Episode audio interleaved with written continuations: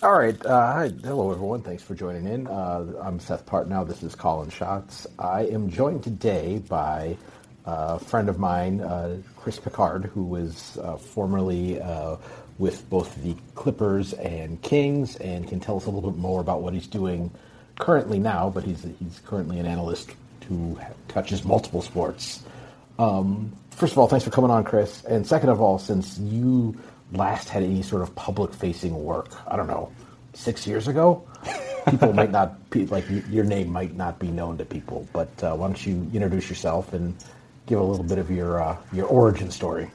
Yeah, of course. Well, thanks for having me on. Um, yeah, it's funny. Once you join a team, um, there's all sorts of things that are, are best just you know to maybe not tweet or, or just stay stay quiet. Um, but yeah, so um, I did. So I I'm not really sure what a traditional path is, and to be an analyst in sports. Um, I think if you ask anyone who works with a team, the stories um, vary, which makes it kind of fun meeting people with different teams. But you know, I did my schooling in civil engineering, um, so you can think of like the advancement of um, the construction industry.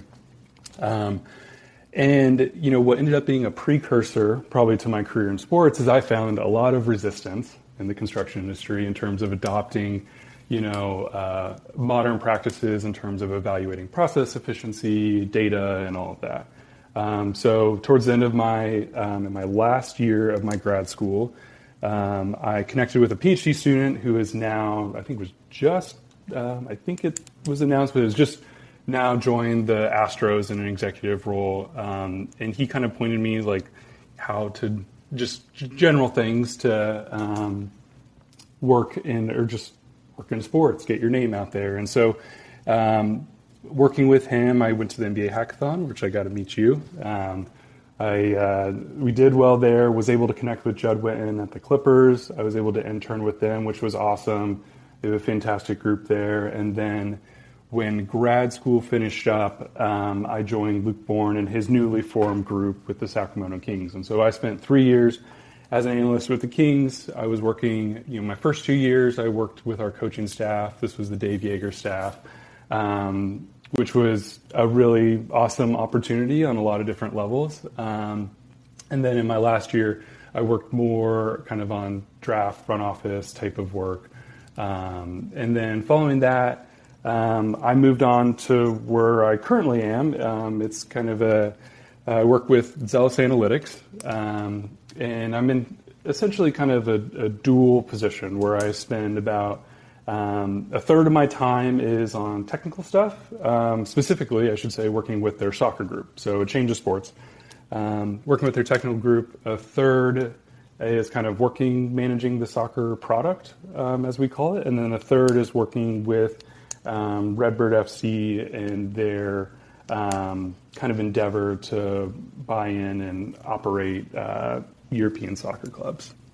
So that was a long-winded way, a little bit of an arc of my my current path to today. So let's talk a, a, little bit more just about how your your your path in. I mean, you you I think you kind of skipped over some stuff in terms of getting to the hackathon and then getting from there to a team. I, I kind of wanted to talk about this a little bit because this is, I'm sure it is for you, it is for me. Like, hey, how do you get, you know, how do, if I want a job in a front office, how do I, blah blah blah. And I feel like everyone's looking for like a checklist answer when it's really, as you say, every person has a different story. And just hearing kind of those, uh, the aggregate of those stories kind of gives people a better sense for how they might be able to do it than just sort of, well, first you take these classes and then you do that. So, yeah. so I guess, you know, how did you decide you wanted to do that? And then what steps did you take?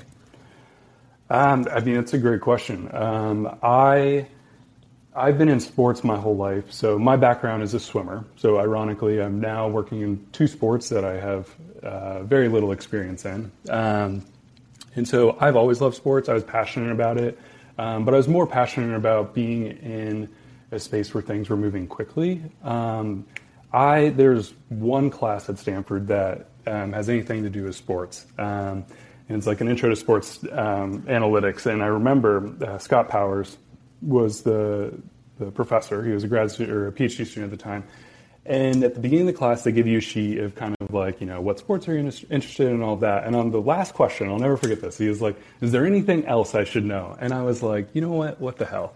So I was like, you know, I really want to get into sports. I have no idea how. Like, if you know anything, like, just would love to chat or whatever. He pulls me aside in the next class and says, like, hey, I'm in baseball. Um, I don't know anything about basketball, but like, I'm happy to help. And so, you know, the first step was basically we took that class, which was a 10, 10 week class, and basically he said, why don't you just take the final project and start now um, instead of waiting until the last two weeks and make it into something. And then once you kind of have that, why don't you turn it into some blog posts um, and write about it? And a really important element of working in sports and working with a team is being very intimate with data finding insights and then digesting it and delivering it to an audience that probably isn't as technical as you are, or at least will not know the data as well as you do. Um, and so I did that, and I took that final project. I wrote. Um, this was the summer of 2016. So this was uh, let's see, it was Raptors, Cavs in the Eastern Conference Finals. And so I remember writing a couple blog posts. I actually sent it out to Nylon Calculus, and I was like, I think I'm pretty certain you received the email. Um, I was like, hey, here's my blog post. Like, I don't know how this works, but like, if you guys are interested, like, post it, whatever. And fortunately, you guys were gracious enough. And um, basically, I took that one project and took different kind of spin-offs, wrote about it, and shared it on Nylon Calculus. That was kind of my first step in saying like, let's take data, let's analyze, let's present.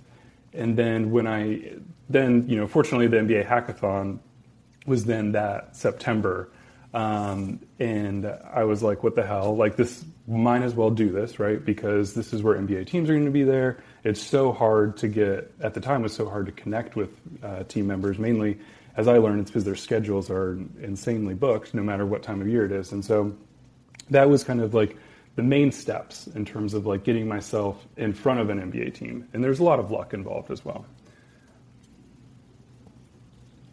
Sure. And, and, I want to jump in here and say that um, I think that the as someone who, who went to this first several uh, hackathons as someone on the team side, one of the things that was that was notable was um, I don't want to say intimidated, but a lot of kind of the students that were there to to do the hackathon were sort of thinking, well, if we just do a really good project, they will come and see us and very few of the, of the students came and actually introduced themselves and started chatting with kind of the team folks. And I think that was certainly one of the things that that, that separated you from from many of the folks there. And there there was um, thinking back, I think there's like six or seven people who ended up um, participating in that hackathon, ended up with jobs with teams. Um, Grant Fiddyment, who's now with the 76ers, mm-hmm. uh, Kathy Evans,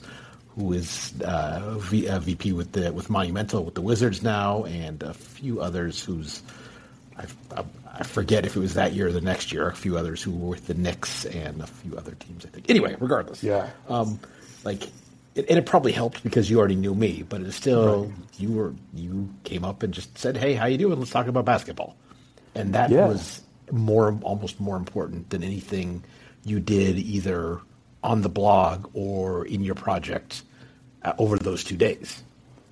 Yeah, and I I think you touch on a really important point, which is like the communication and kind of the the human aspect of it. Um, a lot of times, there's kind of this notion, like you said, which is that I will build this great model or I will do this great analysis or whatever, and like that will be my ticket in. But like you know, this isn't like a start and stop process, right? Like, you know, the end line isn't to necessarily work with a team. Like, you know, teams are for, you know, I think this will change over the next three years, like if baseball is an indicator, but like, you know, teams are have limited resources. And so like when they invest in analytics and they invest in those people, there's a lot of things that um, are really important. It can't just be this person did this great analysis this one time. There has to be a lot of hats that they have to wear, and communication is one of them. Um, you'll, you know, analysts, um, in my experience, will be put in decision rooms and put in conversations where they have to communicate things to plenty of non-technical stakeholders and um, being willing to communicate. And I, and I think um, in all of my experience, you know, there's no matter what industry you work in, there will always be people who are might rub you the wrong way, but I have always had positive experiences with the people I've interacted with, the NBA analytics community and other sports, and so I think um, you know talking about it, right? Like that's where innovation, that's where new ideas, that's where changes and processes happen. And it starts with communication, and even just saying like, hey, like.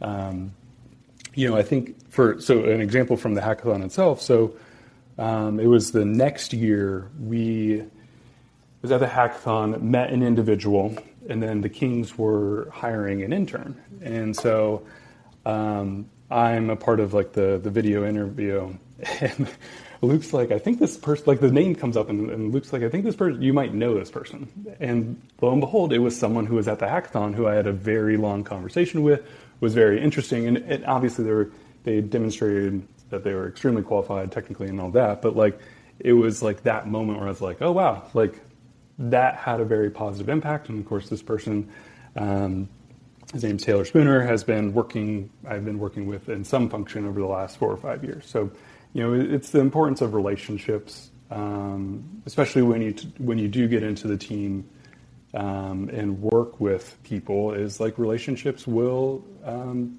really matter in terms of making decisions. Like, um, and it starts with just casual, you know, just conversations. There's, you know, I think most people have the social etiquette to understand that, like, hey, like this question might not be a great one. Like, you know, asking about a specific player or a personnel decision probably might not be the greatest thing, but you can still talk about other things that bring value and are interesting. I, I, I mean, I almost think that that's even too transactional to even think of it that way. It's, it's first of all, just like talk, just be people. You know, I don't, I don't, uh, I, I, don't, I don't know if there's a better way to put that, but I, but I, I um, it's sort of, as you said, schedules are busy, and a really important part of of kind of getting into sort of any intense industry is hey, can I stand to be with this person for 10 hours a day? and that's and that has almost nothing to do with I don't want to say nothing to do, but it has very little to do with kind of the technical qualifications for the job and just like, you know, is this person a good hang? Is mm-hmm. is not a, is not a bad place to start. No, especially when you consider, you know, the different periods of the NBA season. Like we're just coming off the trade deadline, and I'm sure plenty of teams um, had some long long nights, um, you know, working through stuff. And so, and especially the draft brings about that as well. And, um, you know, being, having, you know, yeah, being a, being a human and being, uh, you know, uh, being able to generate, you know, discussion and be empathetic and, and all of that is, is really important. And it does bleed in. It is, I found kind of helpful when it comes to you know when you are working with a team and, and this is true i think in, in any industry is having these abilities but um, especially in sports how do you would you say that your experiences as a high level athlete yourself in you know a sport like swimming where it's it's long odd hours uh, how would you say that that helped that that helped in in terms of sort of both having that ability to to just you know be pleasant to be around, but also dealing with sort of a high pressure environment. Yeah, I think, um, yeah, it's it's been really helpful, and I was very I swam all four years at school. I, I had. Um, you know, I, I had some success, and and I was also really fortunate to like compete and have teammates who were exceptionally good. And I think the first thing you learn is it's humbling first. Um, you learn to work with people who are massively better um, and more skilled. Um, and with that, you also learn that with those types of folks, you also get a range of personalities. Um, I, and as you would anywhere, but um, I think it definitely translates to sport in some way. Um, and so, being can able to can I break in? Remind yeah. me that I, I know that there's at least one Olympian that that you swam with. Am I am I misremembering? Um, well, I had a couple. Uh, so there were the Dunford brothers who swam um, for South Africa. Um, we had a, several um, several extremely excellent uh, and um, Olympic, basically Olympic level swimmers. We had a couple guys just miss the team, and you know the thing with swimming and um, uh, like it is with a lot of U.S. sports is that you know they take the top two in the Olympics, and if you know usually third place is probably good enough to be in the Olympic final and all that. So we had a couple teammates who were um, just in that area. So, um, but even just the program that I was a part of um, was you know steeped in Olympic success. Um, we had a streak uh, while I was there. I think it might have been broken in the last Olympics, uh, where basically we our team had always had at least one person um, on some Olympic team, um, which is pretty pretty crazy. Um, and so, yeah, like you get a range of personalities there, um, and those are personalities and relationships that you have to navigate. Um, and with that team environment, you also get dysfunction. Um, and you have to understand how to balance relationships, how to balance what does this person respond to in this moment, and knowing that, like, oh, hey, like, you know, Jim doesn't respond well if I talk to him like this or I give him this information, but like Bob, is completely different. And you have to have that social awareness and that just awareness of people in general. Um, and that's probably one of the things that I picked up the most. I mean, you know, from a training standpoint and, and the commitment and all that, like, um, I'm, for better or for worse, am capable of pushing long hours if I have to. I, um, and it's probably not healthy, and it does wear off over time, as I have found. Um, I think there was like a peak level that I am now on the backside of my uh, ability to do it. But um, you know, I, th- I think the biggest thing it really was like the relationship aspect. Um, I felt very prepared going into um, a, a, front office or a sports context and navigating those relationships. And you know, if something bizarre ha- happens or someone says something or whatever, it's not like when you know, when yeah. something bizarre happens. yeah, when that's a that's a good way of putting it. When something bizarre happens, it's not there's not like this like well how could that person ever blah. It's like oh no no no. If I put myself in their shoes, I think I can see it and like okay this is not great, but like okay there's a there's a ground we can work off. So uh, maybe I'm misremembering, but uh, but did you was Katie Ledecky on the swim team at the same time, or was she training there at the same time you were there? She started. So she deferred her freshman year. So my senior, so my final year swimming on the team was in 2015, and so she started the year after. Okay. So um, I just missed crossing crossing paths with um, her time at Stanford, at least uh, while we were both swimming. But, but that's, I mean, that's the kind of I mean, if if there's the equivalent of, of you know someone at the end at the NBA star level in, in swimming, I mean that's that's kind of what we're talking about.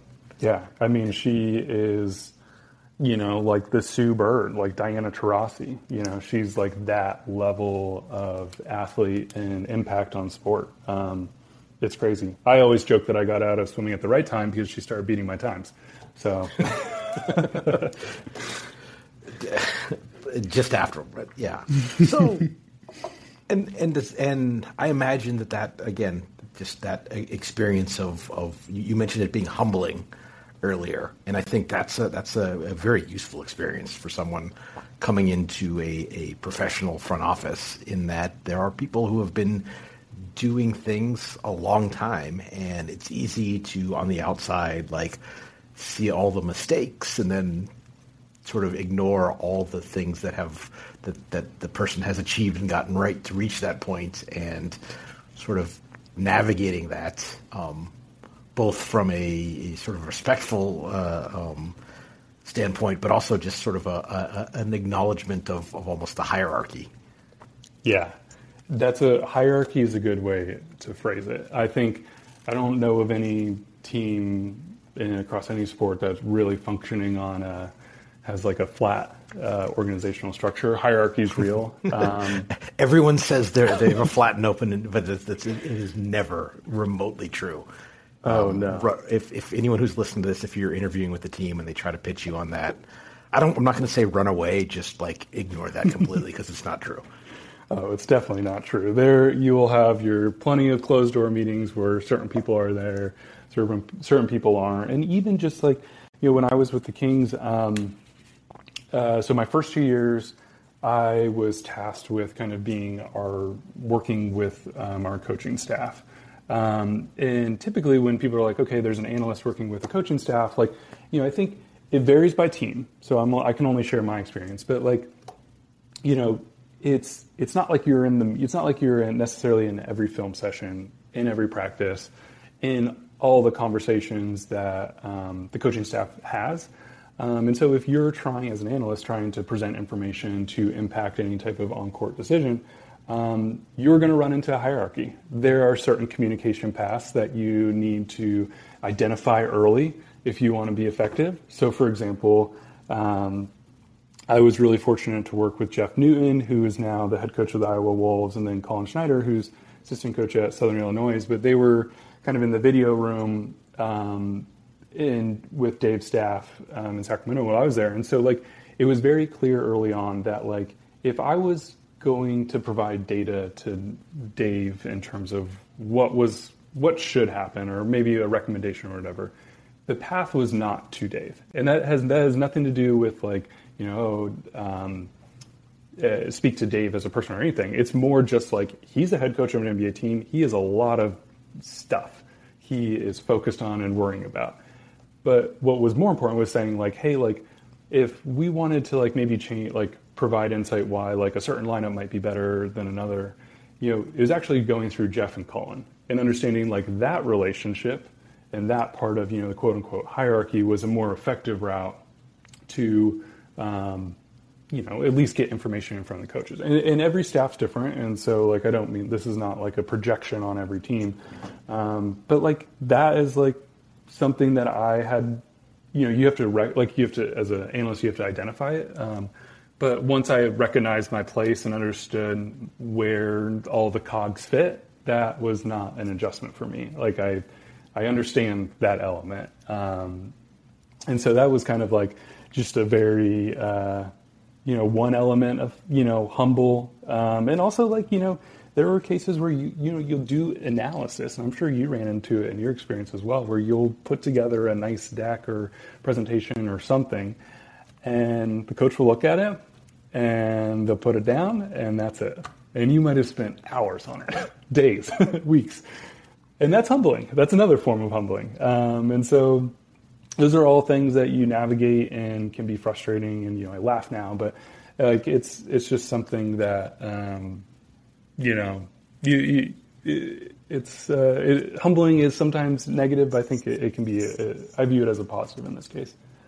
And another thing that that, can be a negative and, and kind of tends to be portrayed as such as mean we were talking about like hierarchies and stuff like that but in terms of, of information and information transfer it's a necessity um, it's it's the same way why when as an analyst in the public you pick and choose which pieces of information you've you've come up with you decide to surface and how to put them together into a, a compelling narrative. I mean, that, that, that you, you, mentioned as the head coach of an NBA team or a general manager of an NBA mm-hmm. team, there's a lot going on, and you don't have time to the the deep minutia. You just don't have time.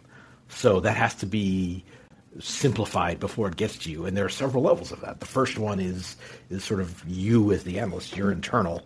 Um, like, okay, now this isn't a thing or if someone asks, I'll tell them about. But this isn't what I'm going to lead with. And then it's you know again, as you're saying, you you have your your kind of your first conduit in your case, and in many cases, it's either kind of uh, the the film room or a specific assistant coach, um, and then that that it's sort of combined with I don't know other other topping points or, or, or focuses or what, what have you of what the team is looking at, and then it gets sort of it moves up it gets simplified and moves up the chain by rows so that it, when it gets to the ultimate decision maker, it's the it's the the tippiest toppiest of the iceberg. But there's mm-hmm. like ten icebergs that they're that they're navigating around and through, and so they need enough to decide like on all those things. And and that's a that's a complex process to do that right to make sure that the um, the key bits of the information make it to the ultimate decision maker in a way that they can incorporate.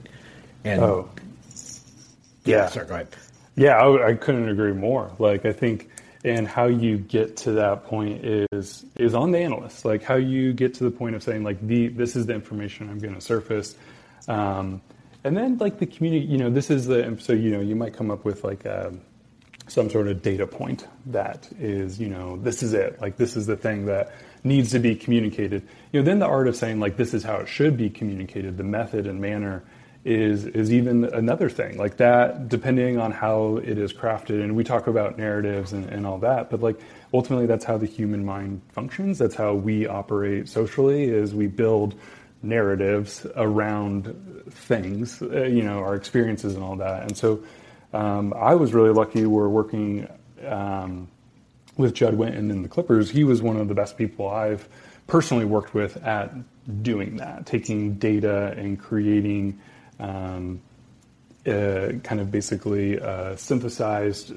point that needs to be communicated to the staff. And like I, I think I was able to kind of see that, and you learn a language uh, more or less. Um, I think another thing too, going back to the hierarchy as you kind of described as you move up the chain, is like you're not. Um, so, for example, when in my work here at Zealous, like I am working with a lot of technical technical people, technically minded. So, like when I you know bring something up to Luke or I bring something to uh, Jacob or other people I work with, like we speak very similar languages. We understand the same concepts that we're communicating about. But like when you get into a team aspect, like that gap between you know the analyst to the next person in the chain wherever it is like probably doesn't have like that technical expertise so not only are you navigating like oh this has to be pushed up and i have to summarize it but also like there's it's like a, a game of telephone where everyone's using a different form of communication up the path Right, and it's and it's sort of uh, if you're you're talking to someone on the team side, it's like, well, how'd you figure this out? And you start talking about, well, I put it through a neural network. Like, uh, what? I, I like this is a lesson I, I learned the hard time. Is someone asked, someone asked me like one of our one of our our the higher ups in our scouting department once asked me, so um, this this adjusted plus minus statistic, what is this? And so I was like, do you know what a regression is? And they're like, no. Crap. Um, so it, it, like figuring out how to explain these which things which are on one level very complex and another very simple. I mean, it's just, hey, this is basically instead of saying it's a regression, this is hey, this is a, a technique that we know who you're on the floor with and who's on the floor against you, and you figure out based on that who has likely had that most impact. Like Yeah. that's a very that's a correct but completely non-technical description of, of what that is, and that's like um, if if you've built up enough trust with the person, they can leave it at that, and, and if not, they're like, well, how do you know? And then it's like, well, we don't have enough time for that. we need a lot of courses and stuff yeah, Yeah, I mean, like just the interpretability part, and like that's kind of on the ed, honestly, you bring up regression, and all that. It's like there's like every team, pretty much every team. I'm assuming I'll just say every team has some sort of draft model, um, and so like interpretability is a huge component because you know if you think like okay, coaching is probably one of the um, harder things to impact. I think as an analyst, um, just because. Um, there's a lot of nuances there. There's a lot of context. There's just there's just it, it's a harder bridge to gap. I think for the analyst to the coach, as say the analyst into the draft room or into the draft process or the free agency process. And if you, I've plenty of moments and experiences where like having something that is interpretable that can be conveyed it makes a massive difference um, in the conversations you can have if you're trying to, you know, push up the, the candidacy of one draft prospect or free agent prospect or whatnot. It's, um, you know, I think there's a lot of push for, you know, shiny modeling approaches, and I think they are excellent, but when you get to the practitioners and all that, like, there has to be a step. If you are going from something very complex, um, of communicating it, or even if you have something simple, just just thinking about those those communications. Like I think the the best one I I think I heard it, and this was from you. This I, I took this one from you, so all credit to you. Is that when you think about the draft and you think about your draft model and all that, and it's like, you know, the, the classic question is like, well, why is this guy good? Why do you, you know, why do we like him so much? Um, and you know, explaining that like, hey, like, you know, with this guy, and I think most draft models work like this, but you know, if you took away one of his skills, he would still be really good at a couple things. And so I think you phrased it that way of like, hey, like if you took away this guy's best skill in the NBA, like whatever you think it is, you choose. What do you have left? And if you still have a good player, like he's still good at rebounding, shooting, or whatever, then like, okay, like you have like something. Um, and that all that worked well with me, and I credit to you on that one.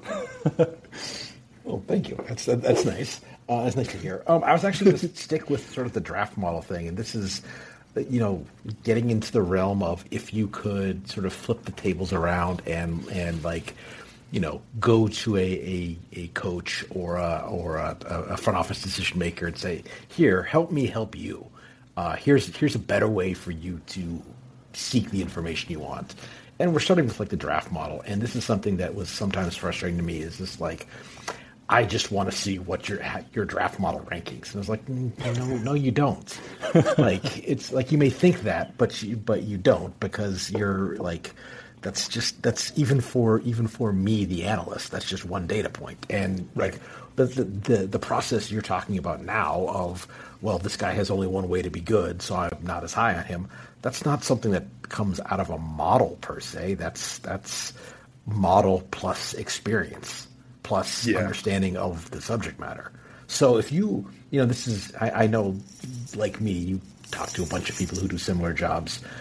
Um, hey, if, if, if a coach came up to you and said, hey, help me, like, help me figure out how to best use what you had, what, what would be some advice you'd give to them? Oof, that is a good question. I think the simplest thing is you know, I think especially when you get to coaching, for example, is like every coach is going to have their style. Um, they're going to have certain things, concepts they're going to want to run and all that. And I think the biggest mistake is like going in and saying like, hey, like we're going to change how you cover pick and roll, or like you know, you can data actually can now answer that with second spectrum all that. But like, you know, and that might have been a bad example, but like getting there's a fine line of like providing information that can give, guide overall strategy and telling a coach how to coach. You should avoid the latter. Never tell a coach how to coach. It goes poorly every time. If you want to lose trust, it's the quickest way you can do it. Um, so I think is, is, that, is that what you guys did at Stanford swimming? Is that how you covered the pick and roll swimming team yeah. at Stanford? Yeah, exactly right. oh gosh, um, yeah. Um, I think so. You know, avoid telling a coach how to coach, and I think you know as an analyst, the one thing that analysts are, are extremely apt at doing is understanding um, uncertainty. And you can use uncertainty to basically boil down what you do present. So, like for example, like we know that three points are better than two points. Um, we know that is like a, a, fact. Now, I know I don't want to get too much into like you know the debate between you know how much mid range is good mid range, but like you can convey certain points, certain kind of truisms that you feel confident in uh, maybe it's how to use your challenges. Maybe it's um, your fouling strategy given certain time. Um, you know, some things like that. Um, you can basically, I would come to a coach and say, hey, like let's identify just like some key concepts that we can um, prove with data, because with data we can determine like how certain we are this thing actually is impactful, and then create a very simple report that says like, hey, like yes, no, we did accomplish this or not. Like I think a big mistake that um, you know, something that over time that I've in the work that we do with um, Toulouse with Redbird is just like understanding that like um, we don't need necessarily like this massive post game report, right? Like especially in the NBA when the schedule is so demanding, like coaches just don't have time, let alone men- mental energy to kind of like break down those things. So like, you know, my advice to coaches is say, what are three concepts that we want to do this year? Maybe it's you know we want to increase our three point attempt rate because we know that like that's better. Or maybe we want to um, use our challenges better so we track how do we use them in the outcome. Or maybe um, uh, certain you, you, know maybe they have certain plays that they really want to run. So you spend more time documenting like how well those are run out of um, timeouts and all that. Um, create just a simple checklist like knowing that the data backs that these things are are true. They're not like you know kind of pseudoscience or like you know personal opinion on how basketball should be played, and track them and create a small little one pager that says like, hey, like this is how we did today. Good, bad, okay. Let's. That's a discussion point for saying, hey, are we on track? And also, B, if it's not happening, okay, well, did we are we tracking the wrong thing? Are we trying to instill the wrong concept?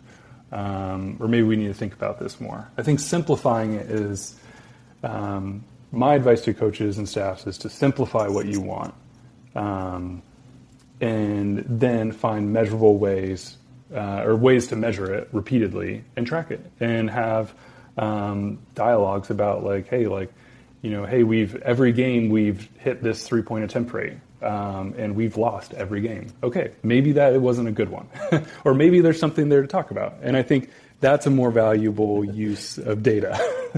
or, or hey, hey, uh, folks upstairs, get get me some more shooters, please. We're we're, right. we're, playing the right way. We just can't hit the broadside of a barn, and that's not my fault.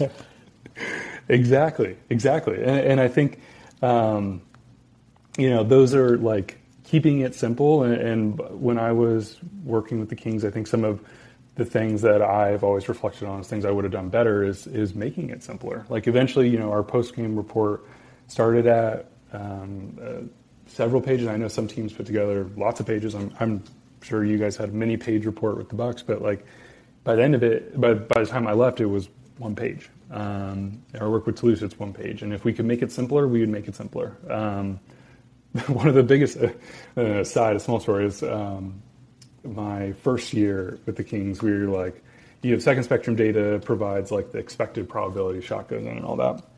And so with that, you can kind of hack together an expected score for a game. And in our heads as analysts, we are like, well, hey, like what if we just put the expected score down on the post game report, right? And so like, you know, because like from a coach's, you know, we thought, you know, us putting our coach's hat on, our coach's suit on at the time, you know, oh, well, if we, you know, lose a game, but it, you know we actually should have won based on expected points and all that. Like that would be good. The coach would want to know that. What we didn't think about though is the opposite. When you win a game, you shouldn't have won, and how the coaches might react in that situation. I'll never forget we so we had this expected score, and then um, and this was my first year. I remember we. Um, it was like right before New Year's. The, the Kings at the time, this is the 17-18 season, beat the Cavs. So LeBron was still on the Cavs. Big win, whatever, exciting for Sacramento. Expected score said we should have lost that game. Then, like January 1st, a couple days later, we play at Memphis and we lose by like a million points. And expected score said we should have won. And I never forget the coach got back after the trip from Memphis and it was like, takes the report, throws it down on the table, and he was like, he was like, we won the Cleveland game and we lost the Memphis game. and walks out. And so, you know, the, the lesson of the story is simple is always better. Um, and being aligned with the coaching staff in terms of what you're tracking is even more important. That's how you kind of can build trust and use it as a starting point to build, you know, better analysis, maybe analysis that you personally think the coaching staff should go but might not be ready for. And the meta point there, and this applies both to working with coaches and front offices, but also, I mean, if people who are working in more of a almost a player development role with players, is that um, people are very uncomfortable in dealing with uncertainty.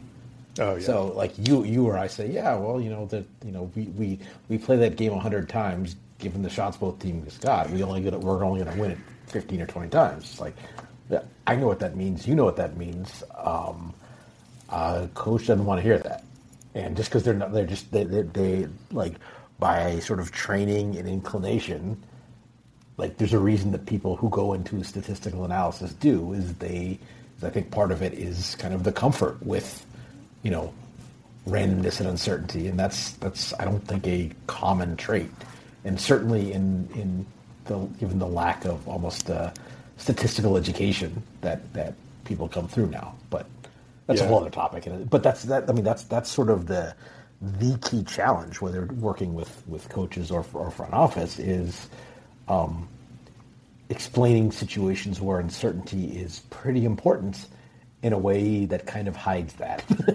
Just because, yeah. like the I don't know of uncertainty is, is almost is is uh, almost more dangerous to credibility than being wrong. Oh yeah, I mean, and uh, there's no better place than the draft, right? Like the draft is like this. Uh, you know, the draft brings up a lot of interesting kind of relationships that I think an analyst has to navigate. But um, like, if you think about what the role of a, a scout is, right? Like, generally, uh, every team treats their scouts differently, but like a, a role of a scout is like to make bold, more or less, kind of make bold proclamations. Like, a scout's never gonna like you know, say, well, like, you know, I think this guy's like could be a starter or like, eh, like he's probably a G. They're to tell you like very matter of fact, um, and a lot of like their job is kind of based on that. Whereas like, you know, my experience kind of presenting draft models and for various drafts is like you have to, as an analyst, you have to stake your your flag on the hill of uncertainty. You have to be honest about that, and that those are like you can't have more polarizing situation. And oftentimes analytics can get drowned out in a, a draft process because of the uncertainty that uh, analysts are more comfortable working with, and the other people in the room don't aren't comfortable with, and also prefer just like you know this guy told me my opinion and that's it. I, I, I, would actually flip that and say that the, the discomfort of analysts in making bold, bold, bold proclamations is really more of the hard part because it is it is an environment where you know volume matters, and it's just like ah, well, I don't know. I'm trying to be responsible here, and it's just sometimes you just gotta like, no, I'm sure this guy's going to be good. I'm not sure at all. I'm, but I'm I'm absolutely certain of it, and it's just like, I think almost like everyone else is sort of praising in that bombast, and we are we are taking it literally. Um, yeah, and that's probably that's a disadvantage that that I certainly never found a way to really like work my way past, even if intellectually I knew what was going on. Yeah, it, I they, they count me in that group as well. I think like you know you have to. Um, it, it's an organizational thing, and I think you know going back to like the hierarchy and just how different people relate um, within an organization is oftentimes like a lot of these um, one NBA teams organizations turn over people too quickly. Um, like you know, second like different groups of people or, or hires are brought in at odd times or not within consistent time. So, you know, you might bring in an analyst who's working with the coaching staff, but like coaching staff might not have been involved in that hire, or they might not be their guy, right? And so, then like you're dealing with certain issues there. And so, I think it starts with like um, uh, an organization, like a consistent approach to like this is how things will run. Um, and that's not to say like this has to be daydream. We're just talking about having a scientific process to evaluate uh, decisions. You can you can make up whatever that process could be. You know, you, it could be rolling the dice every time. Or you know, we always joked it would be great to have the draft lottery uh, uh, pinball machine uh, choose where we went to lunch every day. Like you know, that could be your selection process. But the idea is having a consistent process that so everyone's awesome. Isn't that great? we put all the places. About, you talk about reducing decision fatigue. Like oh that's my God. what do you want for like that? Like honestly, this is so. This is you know kind of silly, but like oh, that you could. I, I'm not sure which would be the the the harsher argument. Is like who do we want to take with our pick, or where do we want to order lunch from today? Oh like, yeah, those those could be equally like like toxic arguments. yeah. No, I do not want Indian food today. Oh my gosh, or no, we don't. All of us collectively don't want Indian food today. Uh, but yeah, it's. Uh, but even so, like I think like having different parameters where you can say like, hey, this is like a process, and this is how we integrate it, and that's something that I spend quite a bit of my time now thinking about. Is, is how do you, how do we do that with um, kind of our partner clubs and all that, and so but that's ultimately a lot of the disconnect and the hierarchy issues and communication stuff just starts with like it's just kind of can end up being a hodgepodge of things. Um, and there's also definitely a lack of time provided to the people who are put in these positions to actually um, create a framework where like you know hey everyone in the room can handle uncertainty and hey like you know, maybe not everyone can handle uncertainty, but we know how to navigate it, and we've built up relationships long enough such that we can talk about it instead of just sort of pretending it doesn't exist. Yeah, yeah, which is also bad. What what, what could go wrong? Um, last thing on this, I kind of want to, I want to, and then I think if, if if it's okay with you, we might get into some talk about uh, what we've seen this so so far this season. Yeah. Um, um, so you you you with the Kings, you there's two very different roles you filled. One is sort of front office facing, and that's you know there's difficulties there, but that's more straightforward. The you mentioned that the coaching staff might not have any involvement with the hiring of the coaching analyst. And I think this is changing a little bit, but that's more often true than it is not. And that inherently puts you in a weird spot. So, because as much as everyone likes to talk about organizational alignment, there's often, like, at minimum, the time horizons of the front office and the coaching staff are going to be very different and that can be navigated well, or it can lead to um, something resembling open warfare. Um, mm-hmm. So, um, you know, at risk of, of, of, asking you to spill some tea, which I'm really not trying to do, um, you know, like, how does one manage that where you can, and I've heard this from people with other teams, it's like, like you're viewed as a spy, and I'm not saying you are. I've heard that mm-hmm. from people with other teams, so that's like a difficulty in doing their job. So yeah, it's to be honest, like I was in that type of position. So I was fortunate to be brought on with kind of um, Luke's revamp of the Kings Analytics Group. Um, there was no, um, as far as I am aware, there wasn't really any. There was no coordination between you know who was hired and who would do what, and, and then the stakeholders that would have been involved. And so. Um, when ultimately I was tasked with working with the coaching group, there was no relationship with anyone there. Um, um, although Jeff had worked with um, some of the people in the, the video room had worked with other people I knew at the Clippers, but there's no no starting point. Um, and I think a lot of like the resistance that coaching staffs have to like you know the idea of having an analyst in the room is a lot of it is just you know, some scar tissue. They've likely or have had friends or um, former coaches that they've worked with been burned in situations where they felt that the analyst supplied some sort of information to the front office that led to their firing. Whether that was true or not, who knows? I have no idea. But there's some scar tissue there. And I remember, you know, I was not a part of like the coaches' meetings or anything like that, or even the, any of the pregame kind of discussion. And I think I think it's because a lot of teams deal with it. Part of it was just that you know, like, hey, um, like there isn't enough trust built up here.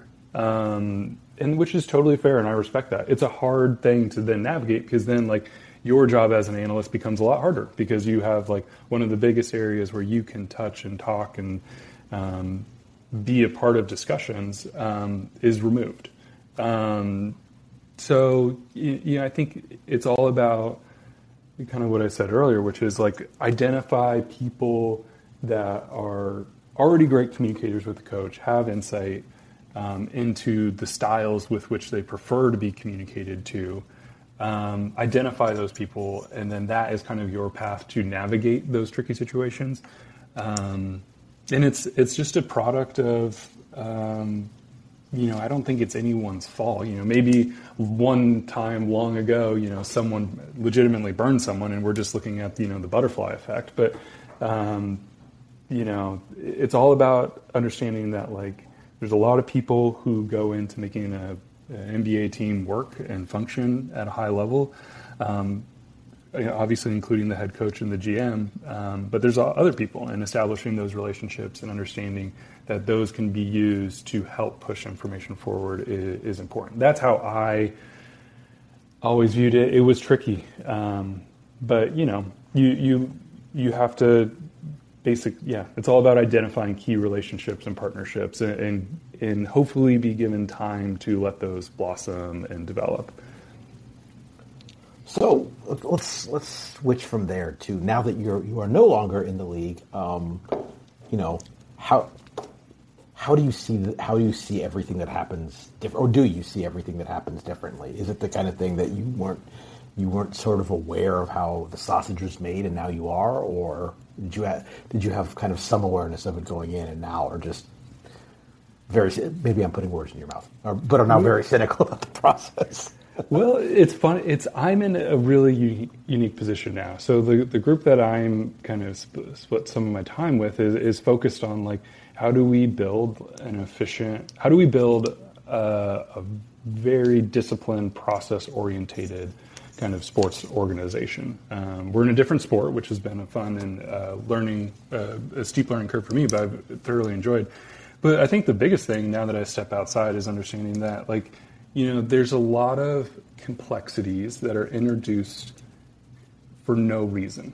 There's a lot of wasted time. Um, there's a lot of analysis that um, don't need to be happening. Like you know, analysts are everyone in the NBA front office is is has a lot of jobs and a lot of responsibilities, and they definitely don't have. It's more than 24 hours in a day, um, and so like silly thing like you know this might be a little bit of a hot take, but like breaking down who's your 15th man on the roster not important, right? Not important. um, you know, I, I've done analysis where I looked at jump ball win percentage not helpful. Not at all. Interesting, but not helpful. There's all sorts of things that can be streamlined when you take a step back and understand okay, what are we trying to um, accomplish? What are our, our, our steps? And so, like, when I have now taken a step back, um, I've been able to see and be, work with a group of people that also understand this as well.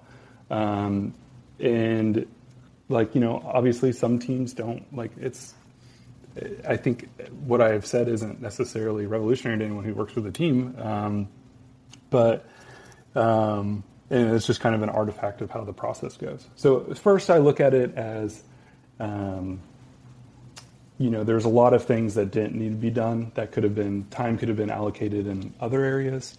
Um, and then, you know, from the course of the season, I think the biggest thing I've learned is like, the season's really long. Don't get caught up if your team wins three games in a row, right? That's in basketball on paper. I think there's a chapter. It's like, should you buy playoff tickets if your team's won three in a row? And uh, Dean goes into a whole bunch of stuff. But um, understanding that, like, hey, um, long season, teams will go on streaks, people will get hurt, um, and all that has basically allowed me to further kind of strengthen my view, having a long view um, in terms of how I look at a season and, and the dyna- dynamics within it.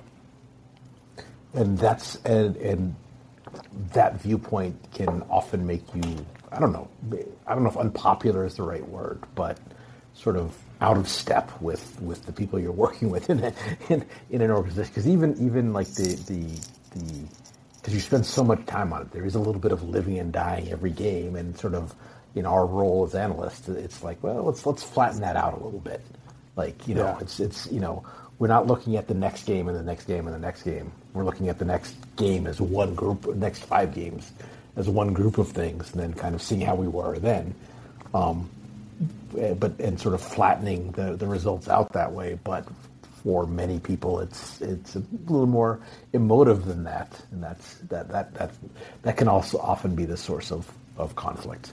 Well, and a, and a lot of it too is just what I've kind of learned now is just like a lot of it is just changing your mindset, changing, and that's obviously harder than or easier for me to say, but it's it's basically saying like, what are we going to measure as our success metric? Like, is our success metric going to be did we win yesterday's game, or is it going to be like, hey, we feel confident that we've been repeating these things over and over that will eventually lead to success? I think if you change, like, not you personally, but like if teams and, and groups change kind of how they view what success should be, like you can do wonders for your blood pressure and your health and mental health and all the things that really matter. Um, and you know, I, I, the, I think it was the 2019-20 season. Um, the Kings had just come off. We just come off the 18-19 season, which was like the, the one of the best seasons I think in a while, or at least some since the DeMarcus era. Um, and there was a lot of hope going into that season. Like, hey, like we, you know, De'Aaron's turned the corner. We're going to hit this. And I think I'm pretty certain we started 0 and 3, maybe 0 and 5. And there was a lot of like organizational panic about like, oh no, what's happening? And it's like, hey, like there's 82 games. Of course, COVID then happened later, but um, so that changed obviously everything. But um, I, I, just remember being in those situations, just saying like, yeah, you become very unpopular. People are like, well, how can you not care? Like we're we're struggling and and it's just like well no no no no it's like have faith in what you've done have trust that you guys we've done the right decisions that you know after 82 games we'll look back and be like wow that was a great like we did great or or hopefully sure so before I, before I let before I get you out of here um, want to open the floor if you have if you have hot takes on this basketball season since you know we are uh, we try to avoid that in, in, our day jobs, but it's not your day job anymore. So yeah. So uh, g- give me a flaming hot take about about the NBA currently. And wow. this is funny because because uh, Chris is a friend of mine, and, and like not only is he is he professionally not into just by by sort of personality and and nature, like I'm I'm I'm asking him to stand on his head basically. So yeah. Um, gosh, I have an unrelated story I'll tell you next time about standing on my. Can't do handstands. Uh, learned that the hard way. Um, but um, gosh, hot takes. Yeah, I am conditioned, and I've been further conditioned over time not to have hot takes. I think, I mean, let's trade deadline was yesterday. I felt there was a lot of. I, am not sure. I haven't I haven't caught up all. I haven't read all the analysis yet, but I think there's a lot of people who weren't fans of the the Harden Simmons trade uh, for Philly. They thought like Philly kind of gave up a lot. And my hot take is that uh, it was a good trade for them, and because I think ultimately people don't realize like teams are op. Not every team is trying to win a championship. Um, I think there are 30 unique. There's probably like 25 unique um, goals that teams have, and I would say like I don't even know. Is saying James Harden trade for Philly was good? Is that a is that a hot take or I don't, I don't know if it's a hot take. This is this is something I was I was thinking of kind of towards the end of the day yesterday. Is like I kind of when the trade happened, I was like, oh, I think Philly gave up too much here. And then I was like, if they'd have made this trade a month ago, what would I have thought about it? And is like, yeah. oh, well, good, good, good job, Philly would have been my day. So just, you know, kind of the the life comes at you fast aspect of that, and you know, obviously this is a that's a situation where the the dynamics of the changing leverage played out in a very public fashion, mm-hmm. but it's still just like, all right, if you just said but, but at the beginning of the year that you could trade a guy who's not playing for you right. and you know a decent role player and your backup center and yeah a pick or two for a guy who's been you know a perennial MVP candidate. Like okay that's that's certainly flattening some things about you know what Harden's been since he hurt his hamstring in the playoffs last year and his age and so on and so forth. But just if you those parameters it's like okay like well that sounds great. Sign me up. Yeah. Um, yeah and well and if it and their move I think maybe this is I think most people in the community understand, but it's just like I think their whole goal is to win a championship, and I think Daryl's strategy is to like get star power. That's like kind of been that was what he was doing in Houston. Is just like let's just try to find the next like try to find the next high end guy to pair with with James, and like this is just kind of a continuation of this with Embiid and James. And so I think like they probably achieved what they want, and like if they win an NBA champ, and that's what I think people might not understand. It's like if they win an NBA championship, like boom, who cares, right? yeah. well, uh, and also, it's it's really hard, and they're probably going to fail, right? Because that's like math. You know, there's that's another really important point. We probably don't have time to talk about it, but just understanding the distribution of yeah. like ranges of outcomes, like yeah. being on the tail, you know, the very end of the good uh, one is takes a lot of luck. And I think I and I think that's you know to uh, to maybe you don't want to talk about this, but getting back to, um, I've softened a little bit. I when it first came out, the the, the trade the Kings made for for Domantas Sabonis, um, the basic, basically the, the visceral reaction was not was really hating it, and it, and you think about it, like okay, they got they got there's the best player in the trade. He's going to be the best player in the trade this year, probably next year. Um, but if we're talking about that sort of right tail outcome of okay, if you're if, if things go ninety percent right, where are you? Like that's lower than it was before. Now, if for a team that is in the situation of, of where Sacramento is, do you care? And right. you, you, care some, but it, but like you know the the relative weight between like like you know the the Nets, the the Sixers, the Bucks, the Suns, the Warriors pick one or two other team, they they don't give a crap what the 50th percentile outcome is, because mm-hmm. that's they, they, know that's not good enough. Right. So exactly. they're thinking in one part of it, and for a team maybe lower down, like on average, does this get us into the postseason? Right. And you know, you, quibble if you want of whether that's a worthy goal or not, but it's just a very different way of of framing things, and, and probably changes the value of the players involved completely.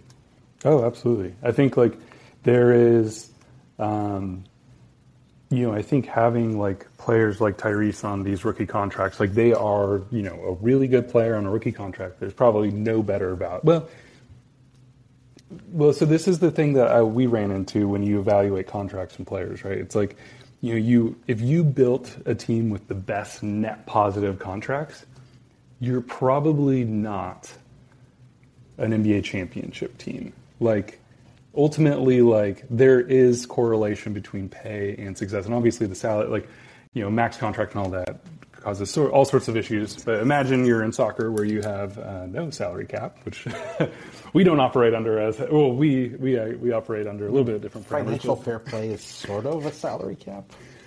Sort of.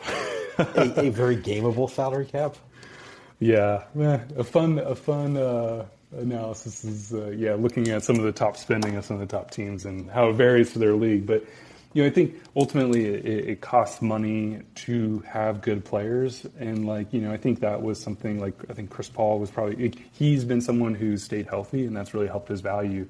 But like he was on a big contract, and like oftentimes people are like, ah, big contract, they can't be good, and it's like, hey, like he's probably fair value and a lot of money.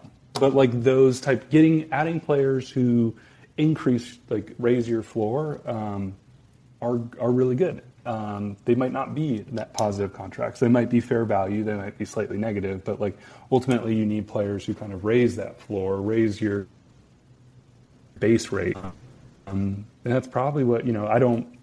I say in touch with my former analytics folks and, and, friends of the Kings, but I am no by no means in touch with anything that goes on there. But I think like, you know my personal opinion is like they they added a, a good player, and sometimes it costs. you have to give up something.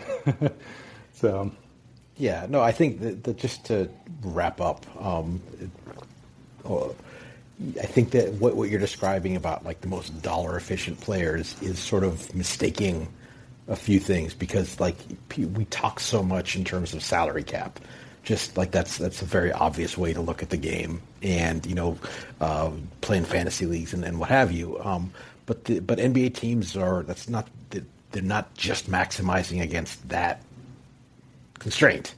Like you have 15 roster spots and four and 240 minutes a night, and so you like you're you have to maximize your your your wins basically across all three of those. And what you're saying, like yeah, the dollar efficient guys dollar efficient guys can't give you 240 good minutes a night. Right. And to get to and to get to that, you'd have to have a 30 person roster. So okay, that doesn't work. So now we have to uh, we have to pay more for some players who are you know more minute efficient.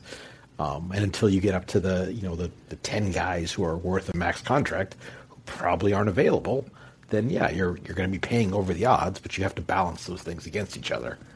Exactly. You can't build like a roster all. I mean, you could build a roster of all rookie guys, but it's you know it's not going to be. Um, you know, if you're trying to achieve some sort of above the 65th percentile outcome, like you're going to have to, you know, as far as I'm aware, you know, analytics provide does provide an edge in terms of identifying talent and you know increases your ability, not necessarily guaranteeing your ability to uh, get good go- contracts and build an efficient roster. But at the end of the day, like there is strong correlation between how much guys get paid and how good they are. Um, not perfect, and so like you know, I think like I, I Tyrese is probably going to be awesome in Indiana, and he will be a great player. And I think Sabonis will be a great fit for what the Kings want, and like that's that's okay. like that's good. I, it was one of the rare trades where we'd always joke. Um, uh, when I was with the Kings is you know when a fair tra- or when a trade comes in where you think both teams won, um, and I feel like this was one of them. And it's okay to be sad if a favorite player moves or whatnot. But. Sure. Well, this, th- that was a very lukewarm hot take you gave me. So I'm, I'm not very good at hot takes. No, I know it's it's, it's annoying. Um, I've been trained too well. yeah, exactly. Uh, so but let, let, I think that that's a good spot to wrap up. So, uh, you know, thanks a lot for coming on. Um, this is as much as anything. This is just a good excuse to chat for a while since we haven't for a while. So, uh, yeah. So, thanks for taking the time. Appreciate it. Yeah, thank you for having me on. It's always a great chat, and um, yeah, we'll talk to you uh, another time. All right, folks. Thanks for listening. I think I am back on It's what I don't even remember what day it is. I think I'm back on Monday, and I can't even remember who I have scheduled. So I will, uh, I will, I will talk to you then. Thanks for listening, and have a good weekend.